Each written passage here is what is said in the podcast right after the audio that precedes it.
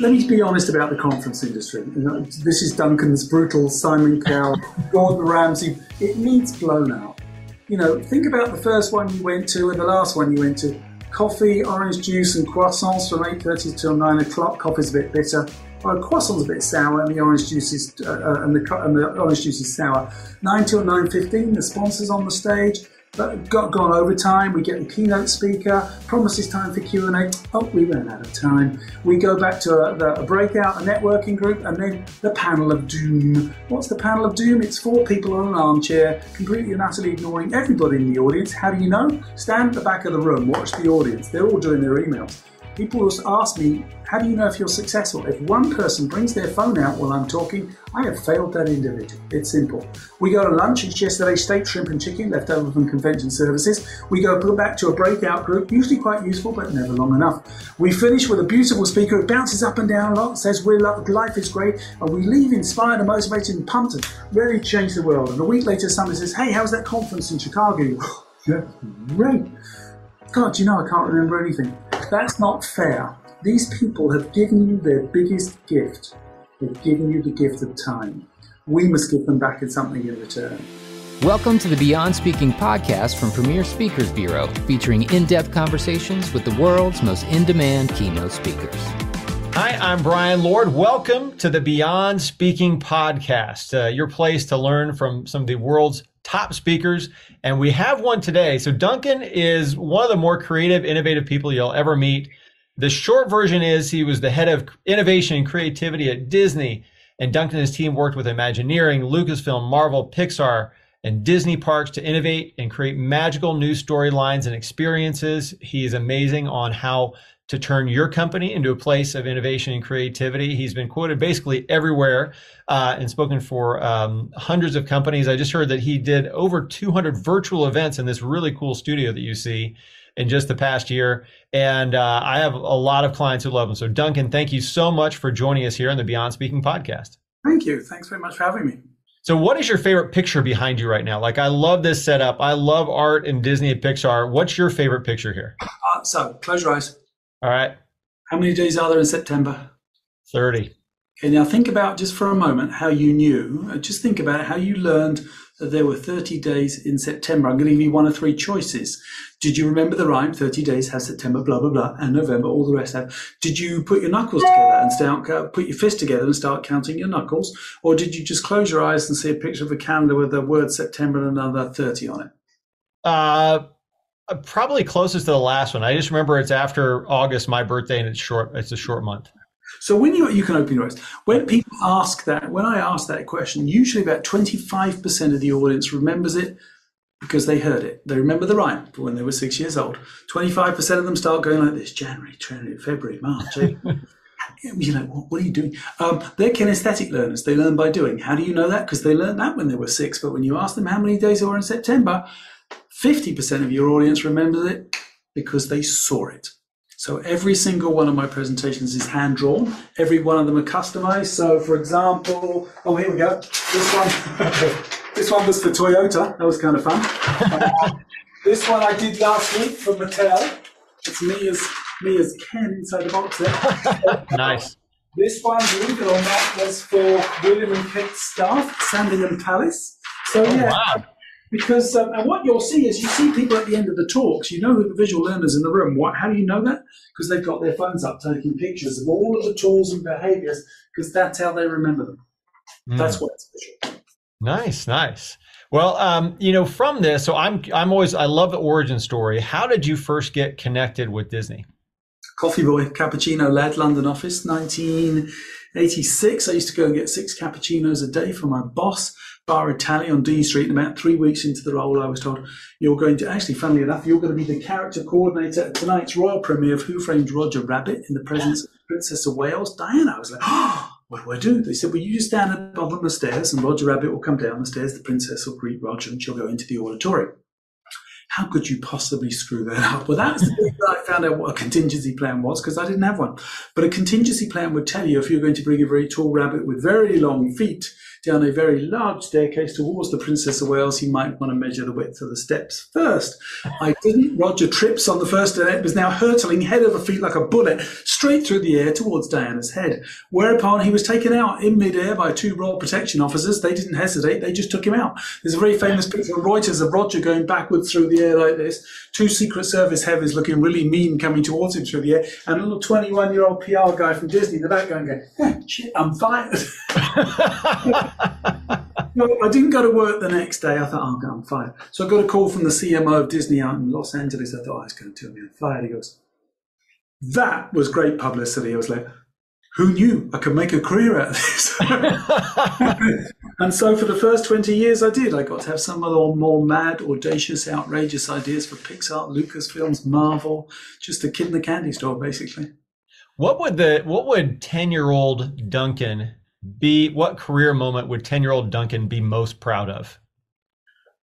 Oh, sending my son's Buzz Lightyear into space. No question. Really?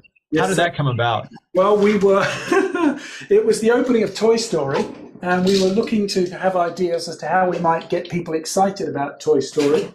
Um, and so I was talking to the team about the film, and I said, well, by the way, just I'll back up a bit. Okay.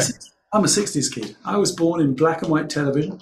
And cowboys were gods. Cowboys run the planet. They were gods. Every little boy and girl wanted to be a cowboy. We all had sheriff's badges. We kind of walked like this with our plastic pistols. And then one day, some dude called Neil Armstrong pops out of nowhere, lands on the moon, and overnight, nobody wants to be a cowboy anymore. Everybody wants to be an astronaut. Well, guess guess how this little figure came to life? Uh, that was the story behind Buzz Lightyear, right? So anyway, we were trying to get um, coverage for an excitement for Toy Story. And I said, well, what was Buzz Lightyear's dream? And I said, well, it was to fly, right? He couldn't fly. When he realized he was a toy, um, he went up to the top of the stairs, it issued those immortal words, to infinity and beyond, threw himself. I said, well, what if we could make Buzz Lightyear's... Oh, sorry. Shut up, Buzz. what if we could make Buzz Lightyear's dream come true? And they said, well, how are you going to do that? I said, I'm going to send him into space of course, I hadn't actually asked NASA for permission at the time. I used to love the projects that you had a 50 50 chance of pulling off. Those were the ones, that's why you get out of bed, right? So I went off to meet with NASA, and there were about 23 people in the room. It was Washington, D.C., and you could see that half the room loved the idea of taking Buzz Lightyear into space, but nobody was going to stick their head out, neck out first and say, I love it. You could see that half the room just wanted to, they didn't want to open the windows. They just wanted to throw me through it. So the head of NASA said, no, we're going to take him uh, up to space. I was like, oh my God, you know, they're going to take Buzz Lightyear into space.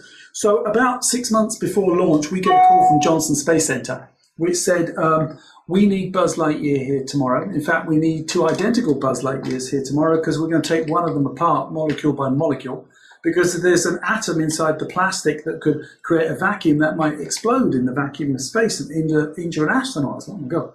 So I was like, okay, fine. Um, so we had to get two Buzz Lightyears over. But the thing, the challenge was at the time, we didn't have any Buzz Lightyears for sale. You may remember back in the day, Disney didn't have any. So I had 34 cast members in Walmart, Kmart, Target, everywhere, trying to find Buzz Lightyear. I thought, don't tell me this deal is going down because I can't find Buzz Lightyear. So we found one. Now, don't forget, this was in the days before smartphones. It was still the Motorola Flip, the coolest phone on the planet. I, got, I got a phone call, but I couldn't see where it was from and because uh, we found one, but I was desperate to find the other before the FedEx deadline. And all I heard was to infinity and beyond. I was like, oh my god, who is this? And she, it was my wife. She goes, it's me, dear. I said, well, where'd you find it? She goes, it's underneath James's bed. It was collecting dust. I said, oh, get it over. so, I, I, so I wrote James on his foot, just as Andy has written his on uh, Woody's foot all those years ago. And I sent the two Buzz Lightyears off to NASA. I said, look, don't destroy this one. This is a real little boy's Buzz Lightyear. And six months later, we were invited down to the launch. And um, I got quite emotional. Like, I'm sending my little boy into space. Um, so up goes Buzz Lightyear. And about, I don't know, 18 months later, we were, um, we had to bring Toy Story. Uh, we had to, we were launching another Toy Story. And I said, well, how do you top, you know, sending Buzz Lightyear into space? I said, I'm going to bring him home. Of course, again, I hadn't spoken to NASA about this at the time. So I phoned up the director of comms at NASA. I said, hey, when are you bringing Buzz Lightyear back? He goes, well, what do you mean bringing Buzz Lightyear back? I said, well, no man left behind, right? you got to be kidding. You, you, we, that was never in the contract. I said, well, you bring everything home that you take up into space, right? He goes, no, I don't. I said, well, what do you do with everything you take up? He goes, you just open the hatch and you know, push it out the back. I was, you can't incinerate Buzz Lightyear in the. I'll leak it to the world's press that NASA killed Buzz Lightyear. And so, God bless NASA and the American taxpayer. Thank you. Um, Buzz came home uh, and he landed in uh, he landed out in um, California because uh, the weather was bad, couldn't land for. So then I don't know if you remember the day. There's magnificent images of the space shuttle on the back of a 747 coming back across the country. Mm-hmm. I've got the actual passenger manifest. Seat 1A, Commander, blah, blah, blah. Seat 1B, astronaut. Seat 37A, Commander Buzz Lightyear. now, if you go to if you go to the Smithsonian Museum, the Air and Space Museum in Washington D.C., you will find Buzz Lightyear a little bronze plaque underneath saying, uh, "Courtesy of James Wardle, aged eight. Wow, that is awesome. That's and that's something obviously you'll never forget. He'll never forget. That that's pretty amazing. What now? Now you've got me curious. So I don't know the answer to this question, but you said you love the 50-50s what's what's the 50-50 you most regret not getting because people love to hear success stories but they love to hear good almost success stories too easy one charging by height so when, when you ask parents who haven't taken their kids to disney why they haven't gone yet they will say um, they'll always say well i want to wait till john is the right age i want to wait till sarah's the right age and when you follow up and say what age is that they never answer you with an age mm-hmm. five, six. The answer is always when he's tall enough to ride. Tall enough to ride at a, a Disney theme park is a big enough rite of passage in an American child's life as first bicycle ride, first tooth, first day of school. It's iconic. So, um, and I believe that uh, parents wait till that second child is tall enough to ride. So we're losing that, that, that. There's a real opportunity. And innovation is about doing something your competition can't do. Nobody talks about being tall enough to ride at Universal Studios or SeaWorld. And I said we should charge by height. And I then imagine every bus station, every train station, there's a little because here's the thing: don't ask the consumer to do something they're not already doing. I bet. Do you have children? Oh yeah, we got four of them, and right. we did this whole height thing too. Oh, bingo! Close your We're eyes. Currently waiting on it. So uh, yeah. Close your eyes. Where's the height chart in your house? Where the pencil? Uh, on the door frame. Bingo. Bingo. Every door frame in the United States of America, uh, the consumer's already doing it, right? They're doing little Johnny Little Scissors. So all you do is give them a sticker that says tall enough to ride, and every little kid's going, Mom, Mom. Right? So that was probably the more mad one, but everybody, all the Disney execs were like, no, we're not doing it. well, I love it. I'm going to vote for that. If that ever comes out, I'm going to vote for that. Listen to Duncan.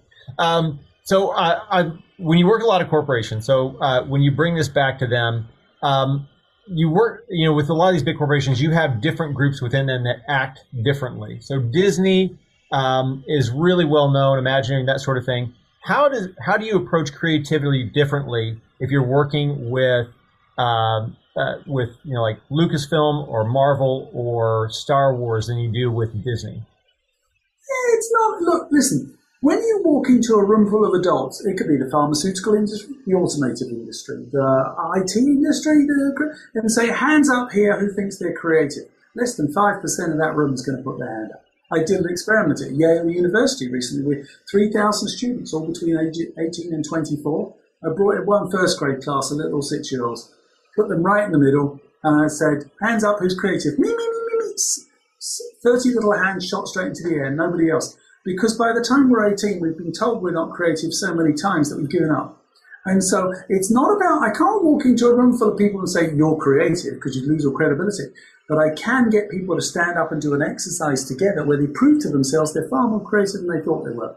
Mm. Look, let me be honest about the conference industry. You know, this is Duncan's brutal Simon Cowell, Gordon Ramsay. It needs blown out. You know, think about the first one you went to and the last one you went to coffee, orange juice, and croissants from 8.30 till 9 o'clock. Coffee's a bit bitter. Well, croissant's a bit sour, and the orange juice is uh, uh and, the, and the orange juice is sour. 9 till 9.15, the sponsors on the stage but got gone over time. We get the keynote speaker, promises time for Q and A. Oh, we ran out of time. We go back to a, a, breakout, a networking group, and then the panel of doom. What's the panel of doom? It's four people on an armchair, completely and utterly ignoring everybody in the audience. How do you know? Stand at the back of the room, watch the audience. They're all doing their emails. People just ask me, How do you know if you're successful? If one person brings their phone out while I'm talking, I have failed that individual. It's simple. We go to lunch. It's yesterday steak, shrimp, and chicken left over from convention services. We go back to a breakout group, usually quite useful, but never long enough. We finish with a beautiful speaker who bounces up and down a lot, says we're life is great, and we leave inspired and motivated and pumped and ready to change the world. And a week later, somebody says, "Hey, how's that conference in Chicago?" Oh, yeah, great. God, you know I can't remember anything. That's not fair. These people have given you their biggest gift. They've given you the gift of time. We must give them back in something in return. Um, I, people say, why did you leave Disney? Well, I was there 30 years. But there's this gap. There's the gap between the C-suite and the people who have to do the work. The C-suite is particularly in a post-pandemic world. You must innovate. You must take risks. You must be brave. We must think differently. And nobody's showing people how to do it. We train our lawyers, we train our IT team, we train the marketing and sales team, and then we tell people, go innovate. No, it's yeah. about giving people a toolkit that does three things. It makes innovation more accessible and less intimidating for normal people. Takes creativity and makes it tangible for people who hate ambiguity and grey. And far more importantly, I think, makes the process fun. Give people tools they choose to use when you're not around. That's when you know you're embedding a culture of innovation and creativity into everybody's DNA. How do you get people to accept fun? Ah, so this is this one's easy. okay, close your eyes. All right. And this is a word association game. I want you to shout out the first word that pops into your head, providing it's something you can shout out in public. Um, where are you usually, and what are you doing when you get your best ideas? Running. Running. Okay, you can open your eyes. Right. So I did a conference recently of uh, 12,500 people in Helsinki. Here's what you'll hear: running, jogging, falling asleep, waking up, in the shower, in, uh, on the toilet, um, gardening, commuting, and then I get them to write it down. 12,500 people. Then I'll ask them, hands up, who wrote down at work? Ban. Back yeah. zero. Zero percent. Why? Why do we never have our best ideas at work? What's the importance of playfulness? Well, close your eyes again. Right. Picture that last verbal argument you were in with somebody, a bit of a shouting match, a bit angry at each other, and you turn to walk away. You're 30 seconds, 60 seconds away from that argument, and spontaneously, what just popped into your head? Just you turn to walk away from that argument. well, I may be cheating because I just heard this from you talking ah. about it, but the uh, the the perfect comeback yeah, the killer one line. Yeah. Oh, if I'd have said that, I'd have had him the perfect line. But you didn't. It always comes just as you walk away. Why? Because when you're in an argument, your brain is moving at a thousand miles an hour. Brain in the office, emails, compliance training, weekly reports, and I hear myself say, oh, I don't have time to think.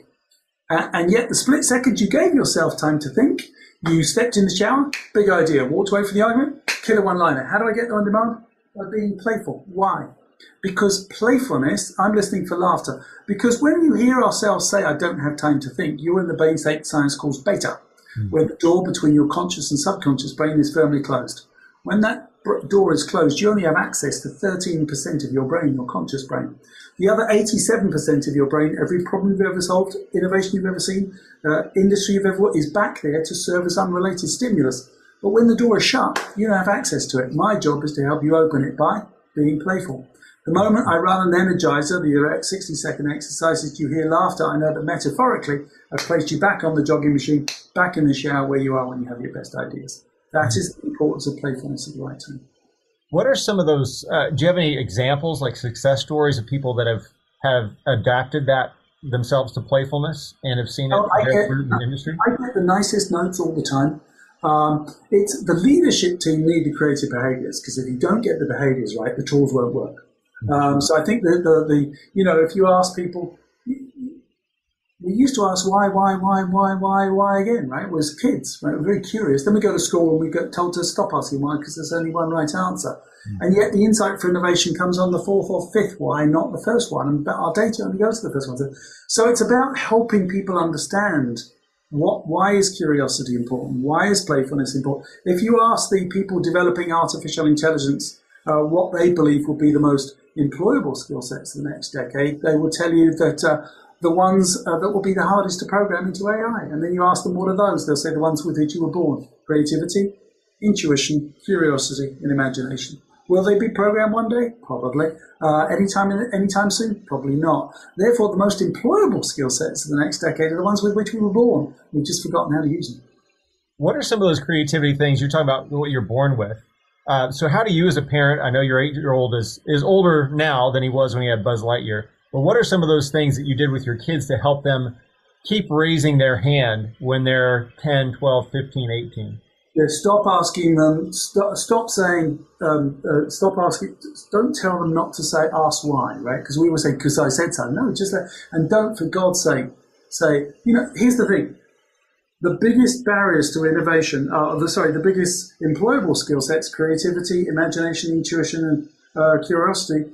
We were born with all four. By the time you're 18, they're gone. Why? Because the first thing your first grade teacher told you to do was stop asking why because there's only one right answer. Shortly thereafter, they told you to colour in between the lines. You're like, ah, we are killing our children's innovation and curiosity at a very, very, very early age. And again, you can't tell a room full of adults they're creative, they won't believe you. But if I get them to do an exercise where they prove it to themselves, that could be quite powerful. One of the phrases that you use that I really like is uh, tangible innovation. Can you tell me what that is? Yeah, make it easy. Look, here's an easy one. Hang on, let's get some paper here.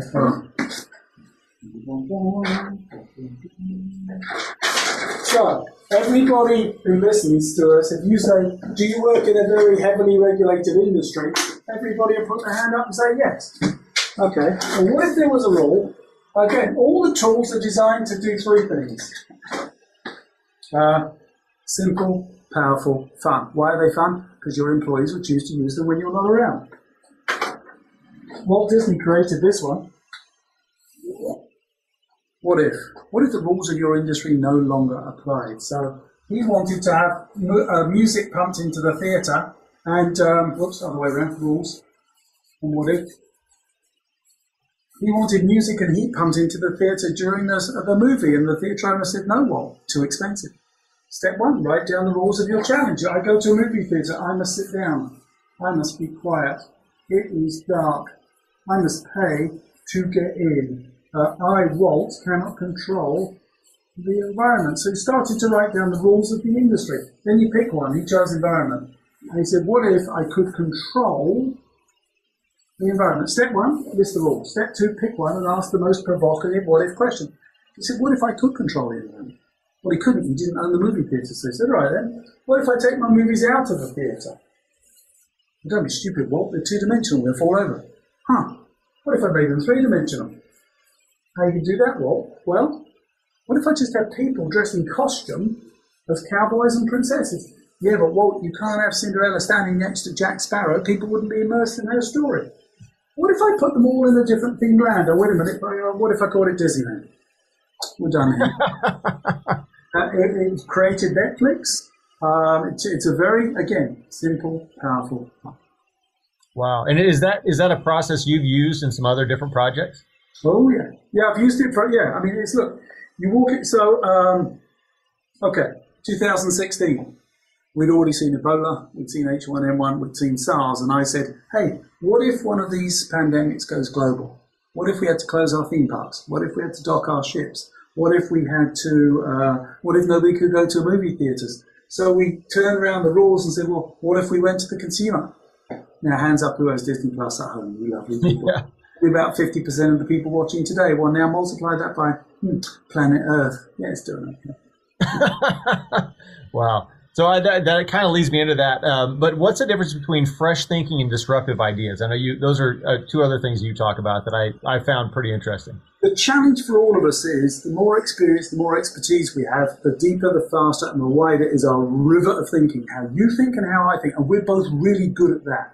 But we are both, along with everybody else, being asked to stop thinking like this and think like this. Because in a post-pandemic world, we're not going back to business as usual. We must go back to business as unusual. So my job is to help people stop thinking like that and give them a new set of tools that gives them permission to think like this. Hmm.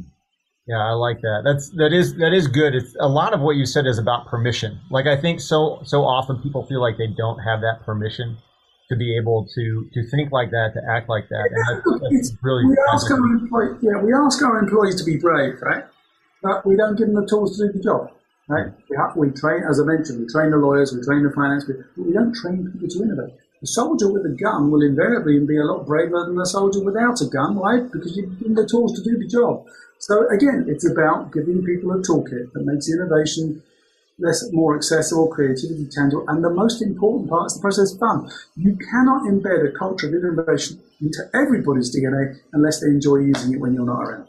What is a what's a naive expert? I see that behind you there over your shoulder. Uh, what oh, is a naive expert? They are they're the people who don't know what you're working on. You invite them in because they don't know what you're working on.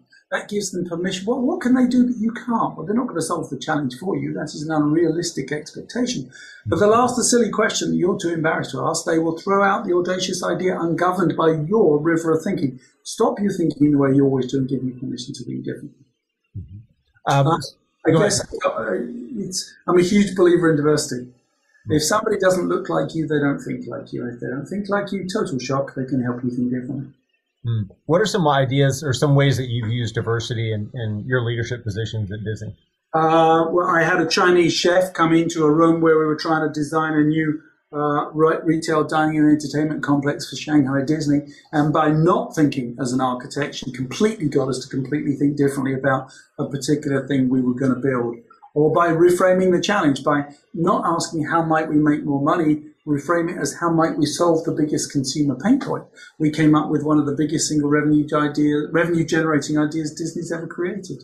Um, I also think, you know, product experience. Walt was the master of experience. Walt understood experience first. Companies are just beginning to understand it. But let me put it in very basic and easy terms. How much would you give me for that? Ah, uh, a buck. Dollar right. What if it came from Tatooine? What would you pay for it? Probably more, especially like that. Take it home. Same product. Yep. Product experience. I can charge eight to eight times more for that. Wow. So, uh, this plastic stick that you see before me, sir, oh, you wouldn't give me two cents for a plastic stick. Sir, this is Dumbledore's wand. Would you like to buy a cloak? I mean, Universal Studios, they've got it as well, right? A Coca-Cola, 75 cents. But to you, sir, it's a butterbeer. Would you like to see the souvenir mug? Have a nice day. um, and, and the companies that, under, and here's the thing, augmented reality right, in the next three to five years is going to blow past virtual reality because VR isn't good enough yet. Will it get there? Of course it's going to get there, right? Um, v- augmented reality, right? Physical place, uh, the conference industry, right? Well, yeah, okay. Well, we go to a conference room, okay. that's really boring. If you want it to snow in your conference room next Christmas without spending $100 million, you'll be able to. Because if we're all wearing the same pair of glasses, it'll snow in that room because augmented. If you, are you, I don't know if you're a red wine drinker. Are you familiar Not with too much? But I, I, I know a little bit. Next time you go into your supermarket, hold your phone up to the bottle called 19 Crimes and watch this little man peel himself out of the label, come jumping out and start talking to you. Uh, and if you ask people, did you buy the wine or the experience? I bought the experience. Of course you did. The wine's crap. Um, augmented reality in the next three to five years will turn physical supermarkets, retail stores, etc., and allow them to create fully immersive experiences. Why is this so important? Because Generation Z are not buying products and services, they're buying the experiences. And augmented reality will enable us to. So, for example, you don't think Disney's probably already thinking about working with McDonald's on virtual Tinkerbell popping out of your Happy Meal three years from now in Portuguese and saying happy birthday to your daughter if that's her favorite character? Of course they are. Um, you, you know, then you put VR, AR, AI. Oof. I'm walking down the street three years from now. I'm in a shopping mall. Couldn't get that shirt in the size that I wanted on Amazon, but I've signed up for notifications.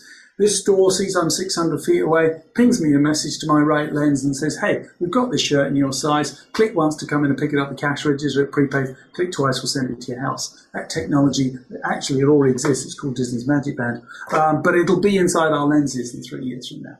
Wow, that's amazing. I, we, we work with a lot of different companies, international audiences, international companies. Um, sort of building on the story of, of uh, you know Disney and Beijing. Um, what are some of the lessons you've learned adapting to different cultures? You know, how do you adapt customer experience to different cultures? You've got to understand the culture. Um, you know, but I, I can. So, uh, what, two years ago, I was flying into Copenhagen in Denmark uh, to speak to 3,000 people. I landed. The Danish Prime Minister said, not so fast, Sonny. We're not doing any more live events. COVID is here. So I spoke to 3,000 empty chairs and a camera. I thought, hmm, it's a bit freaky. Um, so I came back here, ripped out this studio, or bedroom, turned it into a studio. I can now speak in 37 different languages simultaneously through an artificial intelligence robot, subtitles live onto your screen. And with this little sucker, I'm now doing virtual workshops where you could be in Johannesburg, and you could walk right up to me today and with your virtual pen in your virtual hand and pass it to me, with, which doesn't exist, right? I take it out of your virtual hand with my virtual hand, write on a virtual post-it note, virtual link that doesn't exist, and pass it back to you. Um, but that doesn't answer your question. Um, it's look, consumer insights. I think for most of us, we get too far as we grow up the executive chain. We get too far removed from our consumer. And simply, by the way, by simply ta- one of the things I we don't have time to it today, but by simply going and spending a day in 26 consumers' houses in Europe back in uh, about five, six years ago, came up with the single biggest revenue generating idea Disney had ever created by finding an insight in their living room that you could never have found in your data. The challenge for our, and by the way, you don't think your competition has the same data as you do? Of course they do. So it's about how to teach people look for insights where your competition can't look. Um, but it's now mandatory for every Disney executive to spend one day a year serving popcorn or cleaning the streets in the Disney parks, and one day a year in the living room of one of our consumers. Um, that, and I think it's making people into consumer insight junkies. I think is quite important. Uh, however, at its deepest, most basic root, mums and dads want the same thing for their children around the world right? They want to create magical experiences for them while they're still growing up, and Disney does that on on multiple planes around the world. Mm. Who, uh, you know, top four? Who are your um, all-time Mount Rushmore top four most innovative people that you look up to? Richard Branson, Richard Branson, Richard Branson, Richard Branson. Um, you, never, you never hear, you never. When was the last time you ever wrote an art, read an article that said CEO of Virgin Enterprises? Mm. Mr. Branson, never. It's always Richard. Um, because he believes in, and again, it's not right for every uh, company. Uh, but it is right for the vast majority, and I think most of the companies have got it wrong. I don't necessarily attune to customer first. I actually think it's employee first, and particularly, obviously, in the industries in which he works. If you get your employee right and look after them, they're the ones who spend eight hours a day with your guests. Mm. So who do you think is the guest that you know? So I, and I just I like his whole approach. He's a people person, and he, he also he doesn't rely solely on data. Uh, he relies a lot on intuition around his ideas. And by the way, you have 120 billion neurons here. You have 120 million neurons here. It's your second brain, the brain with which you say you make most of your decisions when you went with your gut. And I think Richard does that a lot. But here's the other thing he's taught me. Um, don't be afraid to fail. Think about the amount of industries uh, that, that Richard's launched that don't exist anymore. Virgin Cola, Virgin Weddings, Virgin, uh, I think Virgin, but yet you still, he's still considered an incredible entrepreneur. Uh, but again, he also does what I what I talked about: make it easy, make it simple, make it fun. Virgin is one of the most elastic brands on the planet, right? They've done condoms, they've done space travel, and everything in between. Therefore, how does Virgin decide what new products and services to bring to market? Well, he just created something called, I think he called it Stargazer. I use it a lot. Um, it's about taking the subjectivity out of the decision making process and allowing us to make some very objective decisions. So let's say you're working with 37 new products and services you could bring to market. Um, let's just say for today's argument, is this idea a strategic brand fit? Is this aligned with who we stand for as a company? Is this idea embedded in consumer truth? So today, this product has to be relevant to a 21 to 24 year olds. Can I, in fact, get this product into market in the next 18 to 24 months? That might be a goal. I may have a fiscal goal. I may want it to be very socially engaging and get the uh, people on social media to talk about it. And all you do when you've finished uh, with your all your new ideas is you have a conversation and ask yourself, how well does this idea do? Does it do a poor job, a good job, or an outstanding job aligning with our brand? Idea number two. It does a pretty good job. Uh, is it going to help us meet our fiscal goals? Does a pretty good job. Is it socially engaging? Not at all. Can I get it in the market in the next 18 to 24 months? Not a chance. Is it embedded in consumer rights? Insight? Hell yes. And the further out you go from the center, the more it meets with your objectives. And all you do is you go around with your final ideas, idea number 17, and you have that conversation for each of those final ideas. And eventually, one of those ideas will rise to the top as to meeting your success criteria the most, not the one the boss likes. I love it. Well, Duncan, thank you so much for sharing these insights and uh, and just making an impact on so many people in the events industry and elsewhere. So, thank you for doing that, and thanks for being a guest here on the Beyond Speaking podcast. Thanks for having me. Thank you for joining us for the Beyond Speaking podcast. To learn more about today's guest, visit premierspeakers.com. Make sure to subscribe and leave a review wherever you listen.